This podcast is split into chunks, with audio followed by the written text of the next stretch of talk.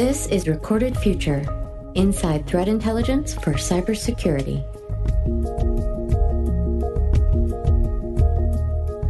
Hello, everyone. I'm Dave Bittner from the Cyberwire. Thanks for joining us for episode 55 of the Recorded Future podcast. This week, we welcome cybersecurity leader and entrepreneur Andy France in a conversation led by Recorded Future founder and CEO Christopher Ahlberg. Andy France's career in cybersecurity spans over four decades, including positions as the Deputy Director of Cyber Defense for the UK government, along with positions at Darktrace, Deloitte, GSK, and Lloyds Banking Group. He serves on a number of cybersecurity advisory boards and is currently the co founder and director at Prevalent AI. A quick program note we had some technical issues with our audio feed from Andrew France. There's a transcript of this podcast on our website, recordedfuture.com slash podcast. Stay with us.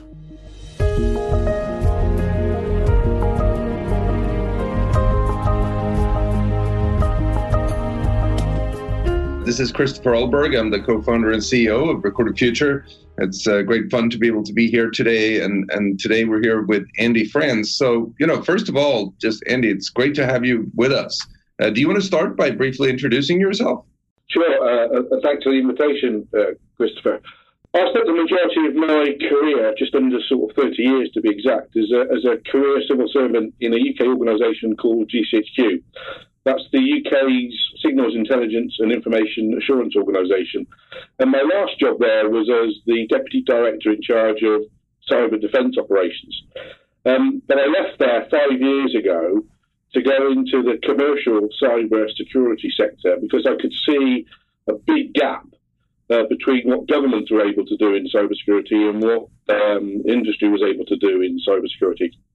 And so uh, I built a cybersecurity consultancy business, uh, and then I co-founded a number of other companies, of which all have got a very similar background in that they're all built around uh, security, data science, and behavioral analytics. No, I think you're you're probably a little bit too humble here also about some of your, what you've done because you've you've done fantastic work. So, you know, it's it's quite awesome to have you here. What we're going to try to do today is sort of take a step back a little bit and and sort of avoid getting into the minuscule details and talk a little bit about the big trends and maybe even about how to, from a bigger picture point of view, help solve this problem if you want. And and so I'll I'll start it off by just saying, look the last 12 months of, uh, I'll call it cyber, certainly has been crazy. Election hacking and massive botnets to sort of meta hacks. That's been my favorite term, thinking of Equifax and SEC and law firms, places where you sort of hack not just one company or one organization, but you find places where you can get your hands on many organizations information in one place. So we're, we're seeing this sort of just sort of acceleration of things in over the last 12 months. And any anything in your mind that we can learn from this beyond that it's that it's been pretty miserable? It certainly does feel miserable, doesn't it? I, I think the last 12 months have highlighted just how vulnerable this integrated digital ecosystem is that we now rely on. Um, and I always draw people's attention to, to, to, to remembering the fact that you know the internet on which all of this is built was never ever designed as a secure environment. And as we have become more and more reliant on it by layering services and applications on it, probably without thinking about the security consequences associated with doing that, I would argue now that the internet itself is, is part of our respective critical national infrastructures. And so I'm afraid that what we saw last year is just the new reality of uh, what the world looks like. And, and I guess what I mean by that is without something fundamentally changing, this is just now the way of the world. Here in America, we like to say this, you know, we're going to have to change the tires of this car while it's driving, and many versions of that analogy. And to be honest, that analogy makes it is, is probably not close to what the actual problem is because it's not like we're just changing the wheels of one car here. We're changing up some a network that is just so fundamentally embedded to everything that we do. So, so if you think about these last 12 months, if, if before we get into the details, what, what do you think that tells us about what we're going to see over the next 10 years? I, I've had the advantage of talking to lots of people around the world. about cyber security, and, and without doubt, the narrative has changed in the last 12 months. It was never about data theft. You know, the, the, the totality of the cyber security narrative tended to be driven by vendors, by media, about you know large scale data theft, and you mentioned a couple of those you know previously.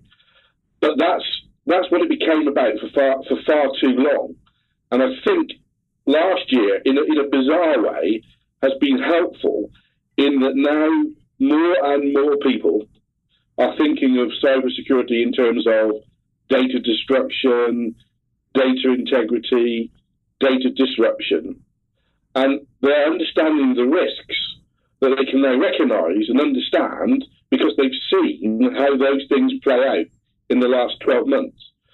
So if your narrative has been around this is this is stopping people from stealing your credit card, that's one thing.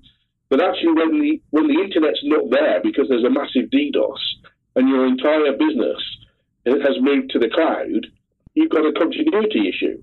And so I think what's happening is that that narrative, thankfully, has changed to, across all of those um, those things that I've spoken about.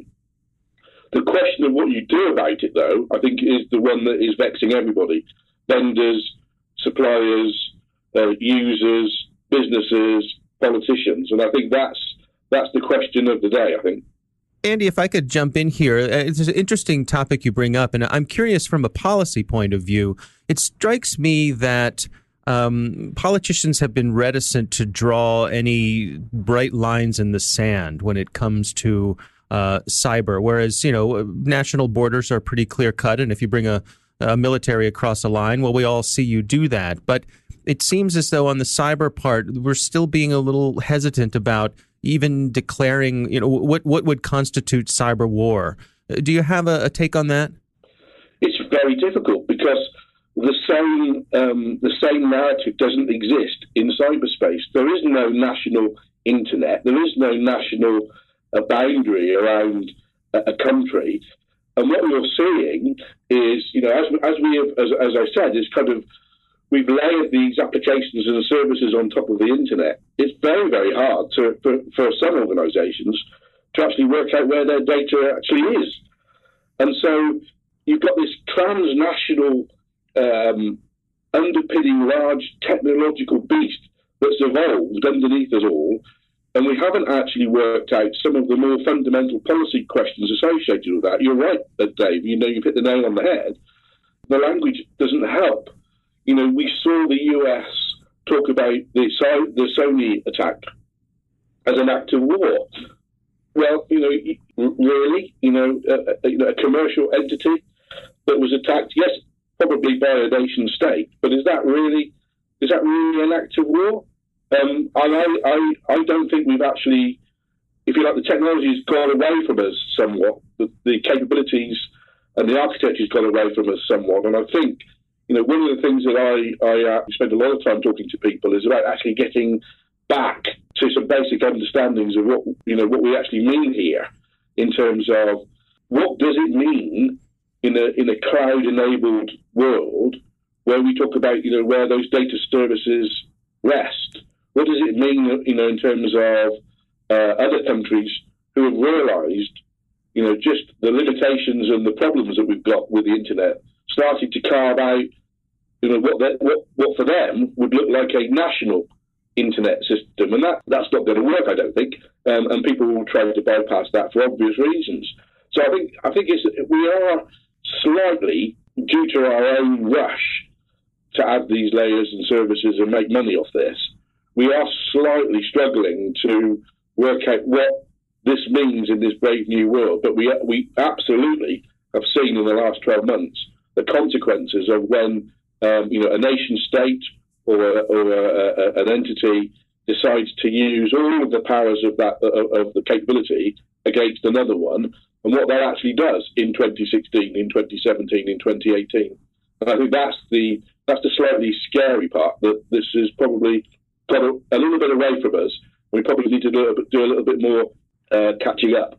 Yeah, no, and, and and you think about it, it's sort of you know we can all wish for a more secure internet sort of to appear, but it but it is what we have, I think, and and uh, I sort of uh, immediately land on good old Rumsfeld's uh, citation from probably 2003 or something. You know, you go to war with the army you have, and it's never really popular to quote Rumsfeld, but in this case, I think it's I don't know to go to war is the right tonality, but we, we go to war with the internet that we have. It's it's it's the internet that we have that we're going to have to try to make better. And and but that said, I wanted to sort of say, look, as technologists, you know, as I like to say, yay for geeks.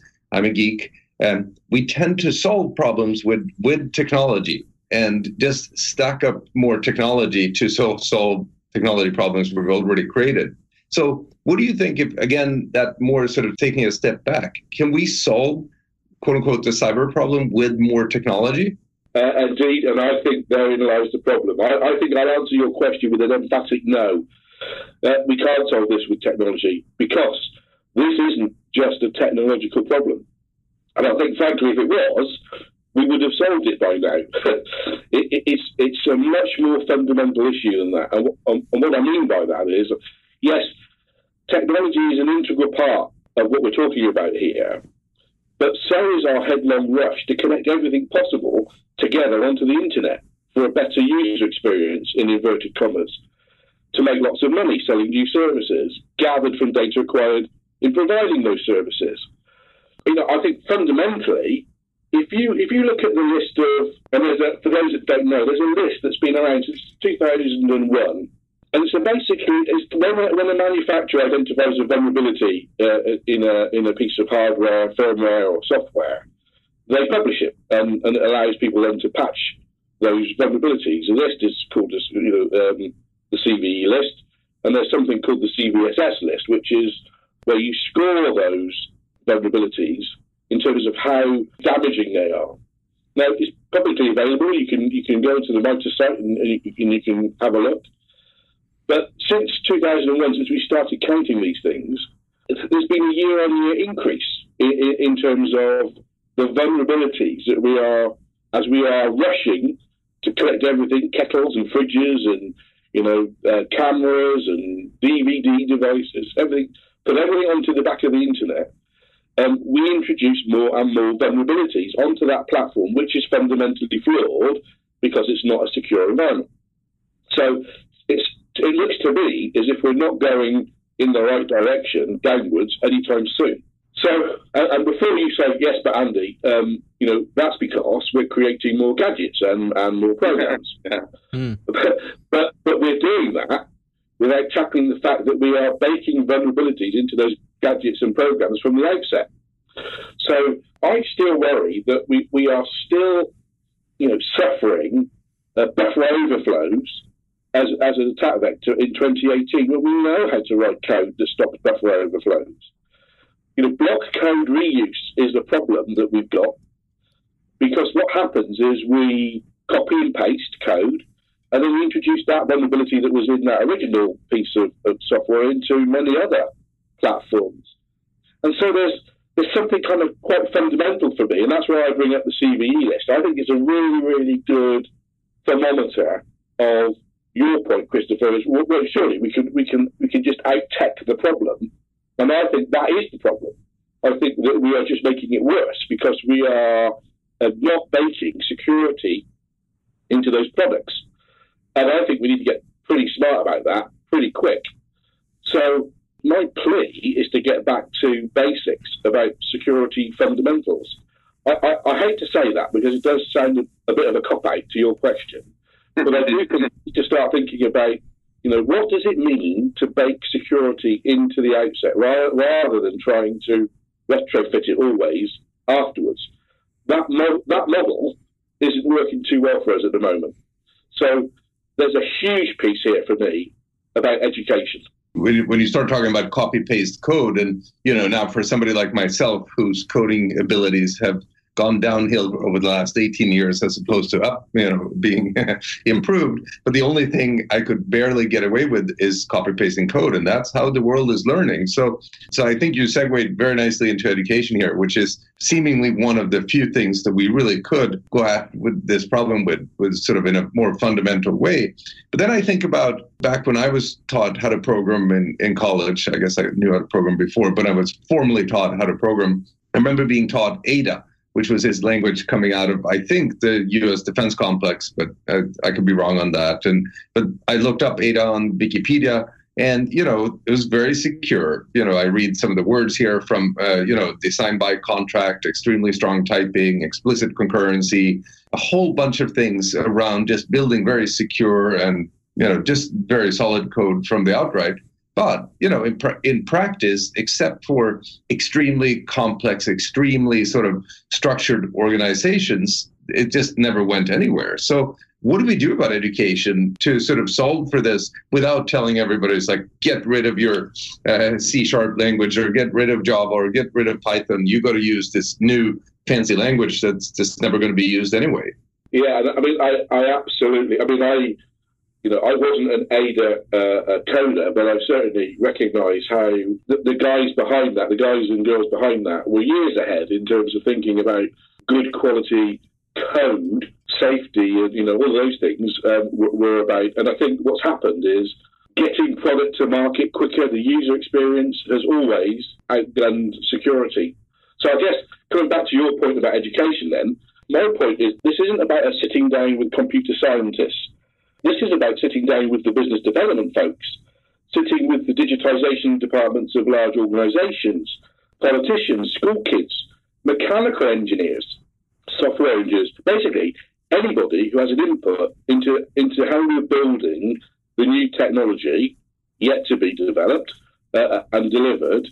And of course, end users play a massive part in that as well because, you know, if people don't buy stuff because they don't like it because it's insecure, people would up their game and make sure that they, they write more secure code. So there is something about this kind of the whole ecosystem. The large problem that we've had is that user experience has driven everything. And I just think that causes problems. We've got to get people who are building this. If you're building a building, you have to understand the the role that the building management system has in providing an environment that's conducive for that building to function, whether it's a hospital or whether it's a school or whether it's a nursing home. But all of that is going to have, you know, a computer in it somewhere, and all of the systems are going to be controlled by a computer somewhere. So if we're thinking about, okay, so how do we embed security into that from the very get-go, what will happen is that we will gradually, over a period of time, start to harden and think, you know, back to where we were with Ada. You know, we would build secure code from day one. Andy, I'm curious uh, if I could, you know, sort of switch metaphors for a second. How much do you think our, our situation parallels uh, public health? You know, I think about how you come at public health from many different directions. You you immunize your children, you know, not long after they're born, um, but there's also an education component there. You know, we all know now it's important to wash our hands, and you have things like herd immunity, where if maybe not everyone is immunized, if you get enough people immunized, well, that's that's good enough to keep some of these things from spreading. Do you think there are parallels there between uh, public health and cybersecurity? Oh, absolutely. I think one of the problems that we've had is being able to get this narrative into a form that people can understand. And I, I have always found that actually the the the the linkage to public health has been a very useful metaphor. Uh, for example, you know, risky behaviour. If I'm perfectly healthy and I and I get on a subway or a tube, but I sit next to someone who's sneezing all over me, and that person is taking no uh, no effort to mask that, and I'm you know, taking no effort to avoid that, the chances are I am probably going to catch a cold. Now, that is no different than going out onto the internet with no protection and, and thinking that, you know, being smart about how I interact with this, you know, this, this entity out there is going to keep me safe. And, you know, I'm far cleverer than anybody else because I've, you know, got a, a password that, you know, no computer is going to be able to, to work out. And of course, that's, we all know that's not true. So, you know, there is no doctor in the world that will guarantee you anywhere in the world, even with all these years of medical research, that you won't catch a cold this winter. We all know what that feels like to catch a cold, and we all know then what we do about that. We, you know, we will drink fluids, we will rest, we will, you know, do take, we will take appropriate actions to make sure that this common cold doesn't turn into something far worse. And if we detect that it is, get, you know, uh, remediation help from the medical community. And it strikes me that actually, in the cyber world, trying to think of a business that will never, ever, ever have a cyber incident is a bit like saying you will never, ever catch a cold. Uh, it just doesn't work. Just statistically impossible. So if we can shift that dynamic to say, actually, the, the point here is, yes, you will catch a cold, but will it turn into pneumonia that will kill you? Well, if you don't take the appropriate measures, there is a possibility that it can. Doesn't say it will, you know, there's a possibility that it can. And so getting people to understand what that actually then means in terms of their online behavior, how they protect themselves, how they protect other people, that actually means in terms of how you interact with the tools that you've got on your desktop and how you interact with the data that you've got. I think, yes, the medical analogy works really, really quite well because once you sit down with people and say, you know, no doctor will guarantee you that you won't catch a cold, sadly, there are um, vendors out there who will guarantee that if you buy a magic box, you won't have an incident. And, and we all know that that is probably not true. There's, there's kind of a realization setting that we have to do. And I think, yes, actually, Dave, you, you, you know, it's a, it's a very good way of getting people to understand that if you do sit next to someone who's sneezing all over you, you've probably got a better chance of catching cold than if you're not. Now, switching gears a little bit. So, I think a couple of days ago we saw our dear friends in in uh, the Great Russia uh, making the point that they have, uh, you know, nobody has ever properly attributed any uh, cyber attacks to Russia, and maybe more importantly, for my question, that the idea that the Russian government was shielding cyber criminals is is sort of ludicrous, and so to me, that just sort of screams of like, you know, you're just like, wow, they, they actually say that. but if you sort of go beyond that and just say, can police work and law enforcement work really have an impact here when we're dealing with sort of international crime, which I think is what it is. When we, if we sort of keep stay with the criminals, can we really make a dent in this sort of problem until we get proper legal structure set up between us and countries where the legalities are different. I guess I'm asking you, what's what's the role of law enforcement here, or maybe more importantly, the sort of legal agreements with countries that we that we currently have don't have these agreements with? I think that's a really great question, Christopher, because two, it allows me to say two things. I think, firstly, the role of attribution you know, so who is doing this to each to, to each other? Attribution is phenomenally difficult even when you've got all the capabilities of state. Uh, it is very, very easy to look and feel like a threat actor and be completely different. You know, false flagging is is a regular occurrence. And so, what I would say is, unless you know, it's, a, it's a, an entity of state that's standing up and, and actually saying it in a very transparent way, I take a very long-term view of attribution. It's difficult. It's phenomenally hard to do properly. And I think it is the role of government and law enforcement to do that rather than um, commercial businesses. Having said that, and, and you hit the nail on the head, you know, this is a transnational problem. Not everybody that the police and law enforcement or intelligence agencies have to deal with share the same view of the rule of law. So, you know, it's, it's a very, very difficult problem. It's a transnational problem, as we said before. The world has got a lot more complicated and police and law enforcement are not omnipotent. Uh, and I think we are long overdue a proper conversation about what we want our police, law enforcement agencies to be able to do in this world where the technology is fast getting away from them. This is, they've got a tough job. It's even tougher now with all of the things that have happened in the last few years, driven by some of the technology companies. Um, and I think you know, that's the slightly sad thing here in that the narrative isn't being driven by consumers. The narrative is now sort of being driven by the tech companies and the government. And they've taken a polar, each one of those uh, entities has taken a polarized view of each other. And I think back to the conversations that we previously having, this is this is fiendishly complicated. There is no right and wrong answer to this. We we have got what we've got in terms of the infrastructure and the capabilities. What I am sad about is that we don't seem to be having that proper grown up, sensible debate about this. Um, where that narrative isn't driven by either one of the tech companies or government who, and they have got a difficult job. And I understand the tech company's position as well. I want my communication and I want my data to be secure. But I also want the government to be able to uh, investigate me if they think that I'm about to do something illegal at a certain threshold. The, the lack of that sensible debate, I think, is is stymieing um, any advance that we might make in this space. I think law enforcement and, and police have a huge role to play. I think politicians have a huge role to play.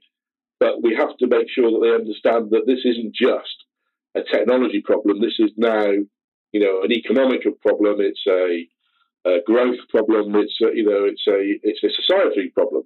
There is a risk that it becomes a very very binary, uh, transparent technical discussion between tech companies and government. Which is where it's tend to go. Yeah, no, it's true. It's true. My final question, I have to take it where, given that I'm uh, my my sort of own background here is a threat intel guy.